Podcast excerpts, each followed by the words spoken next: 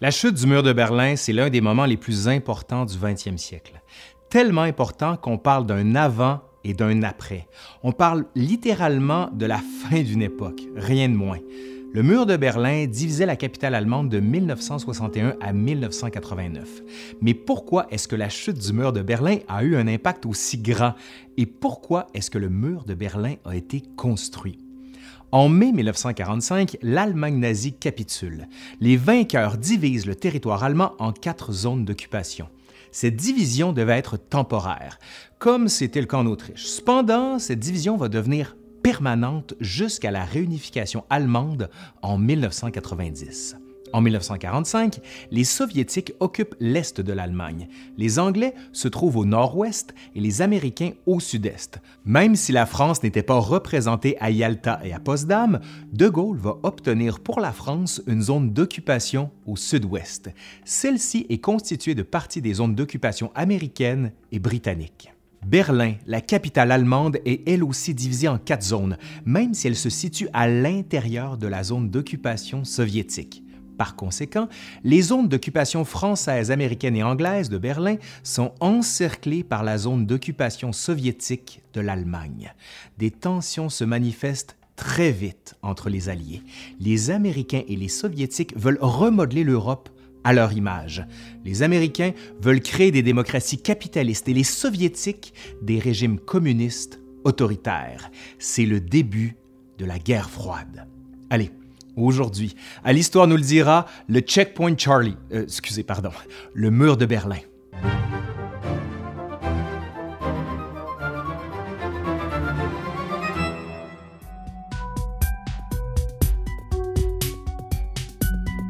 En 1948, les Soviétiques veulent mettre la main sur Berlin-Ouest, ou à tout le moins que la ville soit de facto sous leur influence. En réponse, l'Angleterre, la France et les États-Unis unifient leurs trois zones d'occupation allemandes. Ils créent en juin une monnaie, le Deutschmark.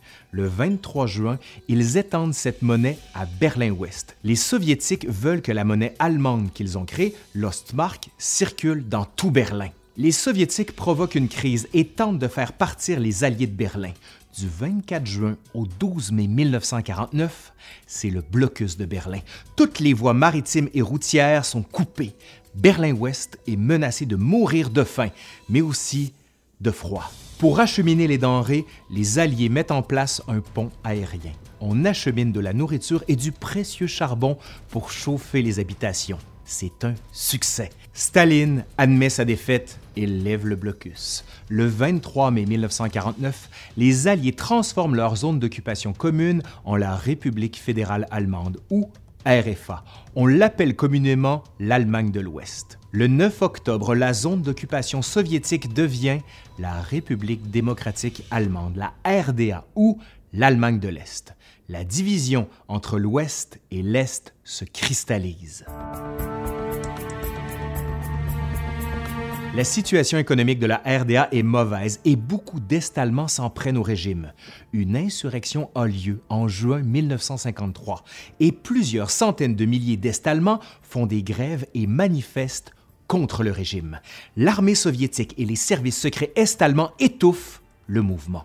Pour les Est-Allemands, le moyen de contester le régime est de voter avec ses pieds, c'est-à-dire de passer à l'Ouest. Le succès économique de la RFA est entendu à l'Est et plusieurs quittent pour améliorer leur sort.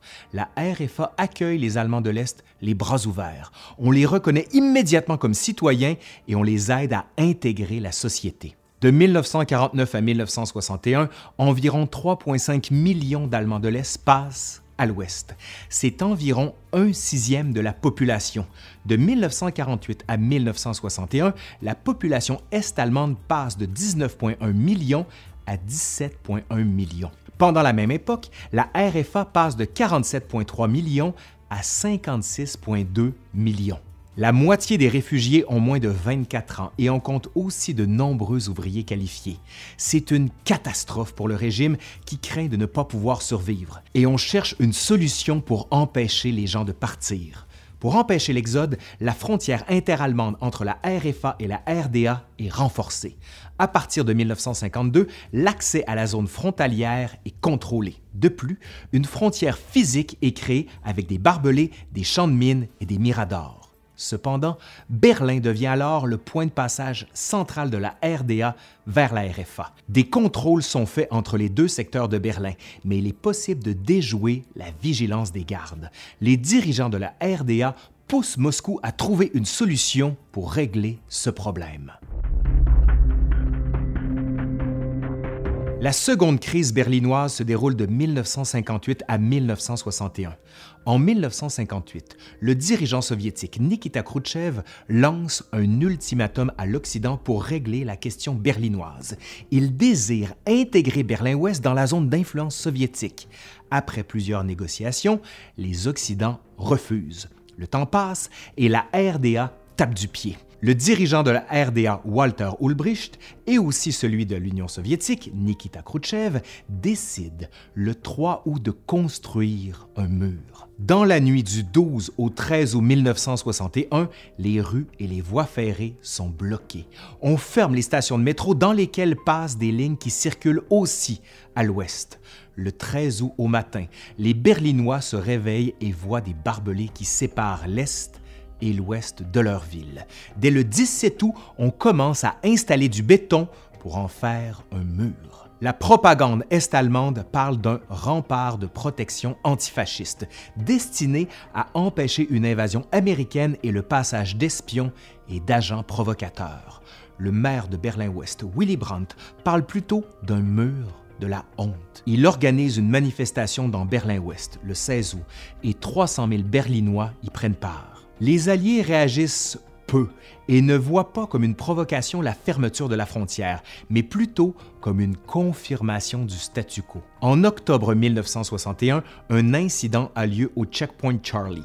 C'est le seul point de passage pour les non-allemands entre l'Est et l'Ouest. Les gardes frontières est-allemands veulent empêcher un diplomate américain de se rendre à Berlin-Est. Les tensions s'exacerbent. Des tanks et des soldats américains, mais aussi soviétiques, se font alors face pendant une dizaine d'heures. Le déclenchement d'une guerre nucléaire paraît imminent. L'incident est résolu par les autorités américaines et soviétiques. Le diplomate américain se voit accorder le passage. Les Américains retirent ensuite leurs troupes, suivis des Soviétiques. Pour les Berlinois, le mur coupe des quartiers et des communautés en deux. Des familles ne peuvent se voir que durant les occasions spéciales, pour des mariages ou pour Noël. Mais ce ne sont pas tous les citoyens de la RDA qui peuvent aller du côté ouest. Revenons au mur lui-même. Il y a eu différentes améliorations au fil du temps, que ce soit pour les barbelés ou pour les murs en béton. Le mur le plus connu est celui qui est construit en 1975 et qui reste en place jusqu'en 1989, le Grenzmauer 75. Il est haut de 3,6 mètres et épais de 1,2 mètres. Au sommet se trouve un tuyau lisse, ce qui le rend plus difficile à escalader.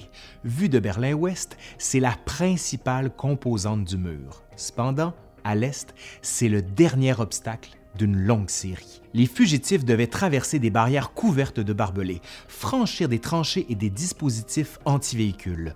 Leur passage déclenchait des alarmes et ils devaient déjouer la vigilance des gardes et des chiens qui patrouillaient. Des gardes placés dans les tours d'observation surveillaient aussi le long du mur. Les gardes est-allemands avaient ordre de tirer sur tous ceux qui tentaient de traverser. On estime que de 100 à 200 personnes sont mortes en tentant de traverser le mur de Berlin. On ne connaît pas le nombre exact de morts. Pourquoi? Ben, parce que la RDA produisait des certificats de décès avec des fausses causes et ne permettait pas aux proches de voir les corps. L'incident le plus célèbre implique Peter Fetscher, qui a tenté de passer près de Checkpoint Charlie le 17 août 1962. Les gardes frontières ouvrent le feu sur le jeune homme de 18 ans. Craignant de se faire tirer sur eux, les gardes frontières de la RDA le laissent sur place. Il agonise pendant plus d'une heure devant les caméras. Malgré les difficultés, plusieurs Berlinois parviennent à passer à l'ouest. Certains trompaient la vigilance des gardes frontières dans les points de contrôle, notamment en se cachant dans un coffre arrière d'une voiture trafiquée. D'autres étaient plus audacieux. En 1979, deux familles s'évadent dans une montgolfière. Aussi de 250 à 300 personnes se sont évadées dans 39 tunnels creusés sous le mur. La plupart ont réussi de 1962 à 1965. Le plus célèbre est le tunnel 1957, où 28 personnes s'évadent en octobre 1964. Les graffitis sont présents dans bon nombre de photos du mur de Berlin. Ils sont omniprésents durant les années 80. Comme l'essentiel du dispositif de protection est situé loin du mur, les graffiteurs de Berlin-Ouest sont à l'abri lorsqu'ils peinturent le mur. Les graffitis sont très variés, mais beaucoup sont de nature politique. Certains sont plus légers, tels Faites l'amour, pas les murs, ou encore Le mur est seulement un symbole que tous les murs peuvent tomber. D'autres s'en prennent plus directement au régime de la RDA. DDR, Deutsches Direkt, merde allemande, ou encore DDR égale KZ, camp de concentration. On trouve aussi beaucoup de trompe-l'œil, que ce soit des échelles, des portes et des extensions de la rue. Certains critiquent l'aspect ludique de ces graffitis et le fait qu'ils tendent à rendre le mur plus inoffensif. Pour d'autres, cependant, l'art est une façon d'effacer le mur, d'oublier son existence. Le mur devient le symbole de la guerre froide, représentant la division entre l'Est l'Ouest. C'est une incarnation physique du fameux rideau de fer dont Churchill a parlé en 1946. L'un des moments où le mur devient un symbole survient en 1963, lors d'une visite du président John F. Kennedy. Près du mur, il lance Ich bin ein Berliner. Je suis un Berlinois. Ich bin ein Berliner. L'élection de Ronald Reagan en 1981 s'accompagne d'une hausse de tension avec l'URSS, qu'il présente comme l'empire du mal. Reagan donne un discours devenu célèbre devant la porte de Brandebourg en 1987. Il lance alors un défi aux dirigeants de l'URSS. Mr. Gorbachev, tear down this wall. Deux ans auparavant, en 1985, Mikhail Gorbatchev est devenu premier secrétaire du Parti communiste d'Union soviétique. C'est un réformateur qui lance deux grands programmes pour l'Union soviétique, Glasnost, transparence, et Perestroïka, restructuration. À la fin des années 1980, plusieurs États d'Europe de l'Est suivent la nouvelle donne et initient des mouvements de réforme, notamment en Pologne et en Hongrie. Les Allemands de l'Est voient ces changements. Certains veulent réformer profondément le régime de la RDA, tandis que d'autres entrevoient la réunification de l'Allemagne. D'autres encore voient la mise en place de réformes avec la possibilité de voter avec leurs pieds et de rejoindre l'Ouest. Une révolution pacifique prend naissance en 1989 en RDA. Elle initie une période connue sous le nom de Wende, c'est-à-dire un changement ou un tournant. Le 2 mai 1989, la Hongrie démantèle les barbelés à sa frontière avec l'Autriche. Les gardes frontières demeurent présents et empêchent les Allemands de l'Est de traverser. Plusieurs Allemands de l'Est voient la possibilité de quitter leur pays et de se rendre en Hongrie. Le 28 août, 150 000 Allemands de l'Est sont en Hongrie. Néanmoins, le 11 septembre, ils commencent à les laisser passer. 18 000 traversent en trois jours. La grogne se fait sentir à l'intérieur des frontières de la RDA. Le cœur de la contestation est à Leipzig, dans l'église Nikolai. Chaque lundi à 17 h, le pasteur organise des prières pour la paix. Cependant, en mars 1989, elles attirent de plus en plus de gens et surtout des opposants du régime. Après une pause pour l'été, elle recommence le 4 septembre. Le nombre augmente graduellement et les rassemblements sont suivis de manifestations. Le 2 octobre, près de 8000 personnes manifestent. Le 3 octobre, un train partant de Prague et en direction de la Bavière passe par Dresde. Il a pour passagers les gens qui occupaient la République tchèque. 20 000 personnes manifestent à Dresde et 3 000 tentent de monter sur le train. Le même jour, le gouvernement adopte la ligne dure et rend très difficile pour ses citoyens d'aller dans les pays communistes.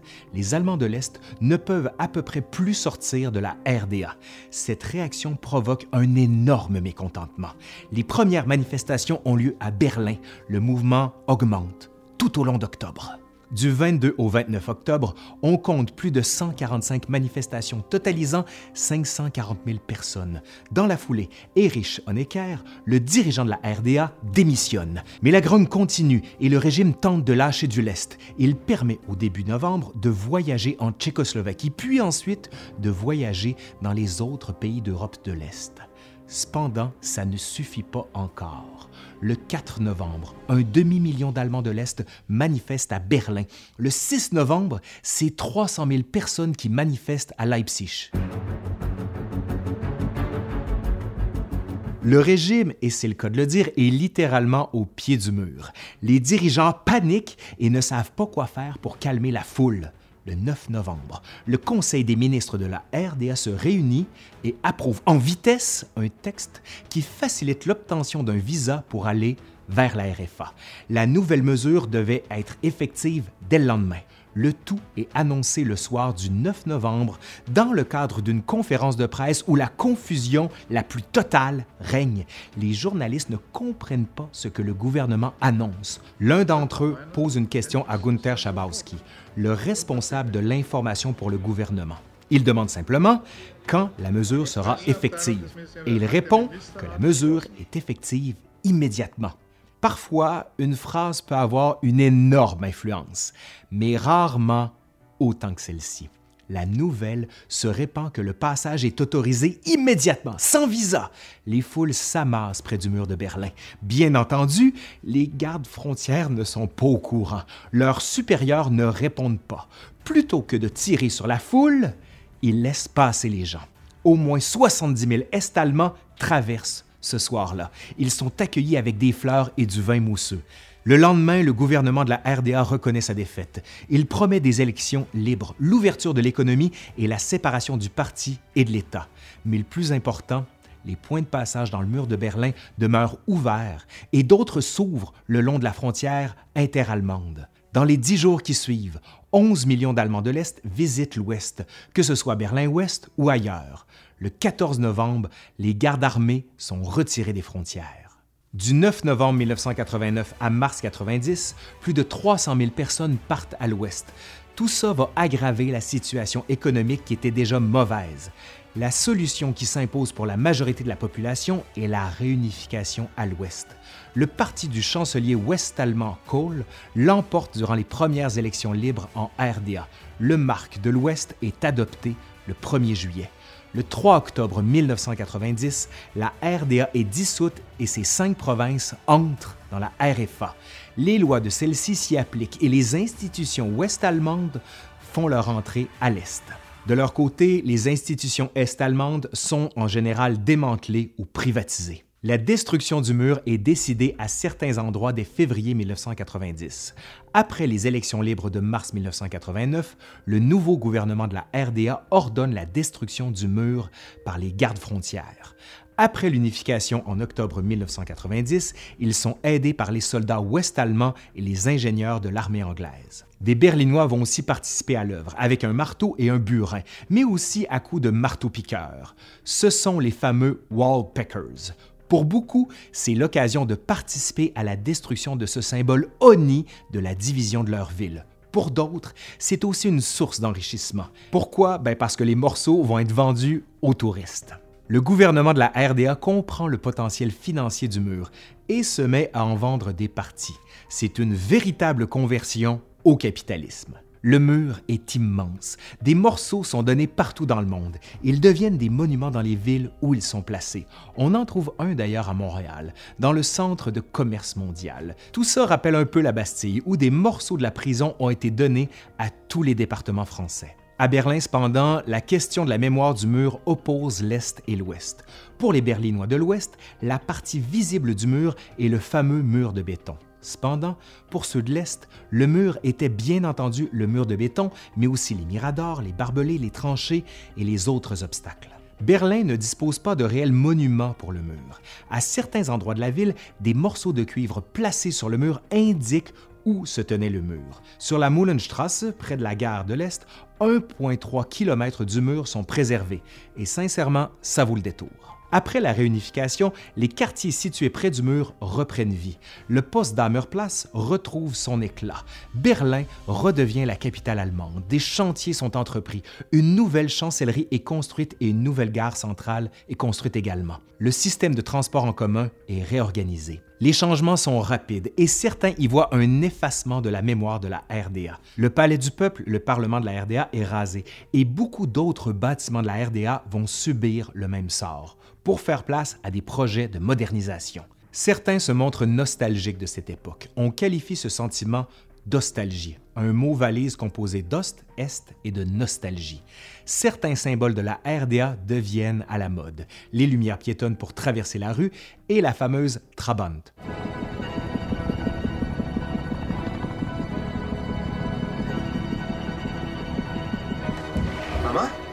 Le film Goodbye Lenin montre bien la vitesse des changements et l'insatisfaction de plusieurs.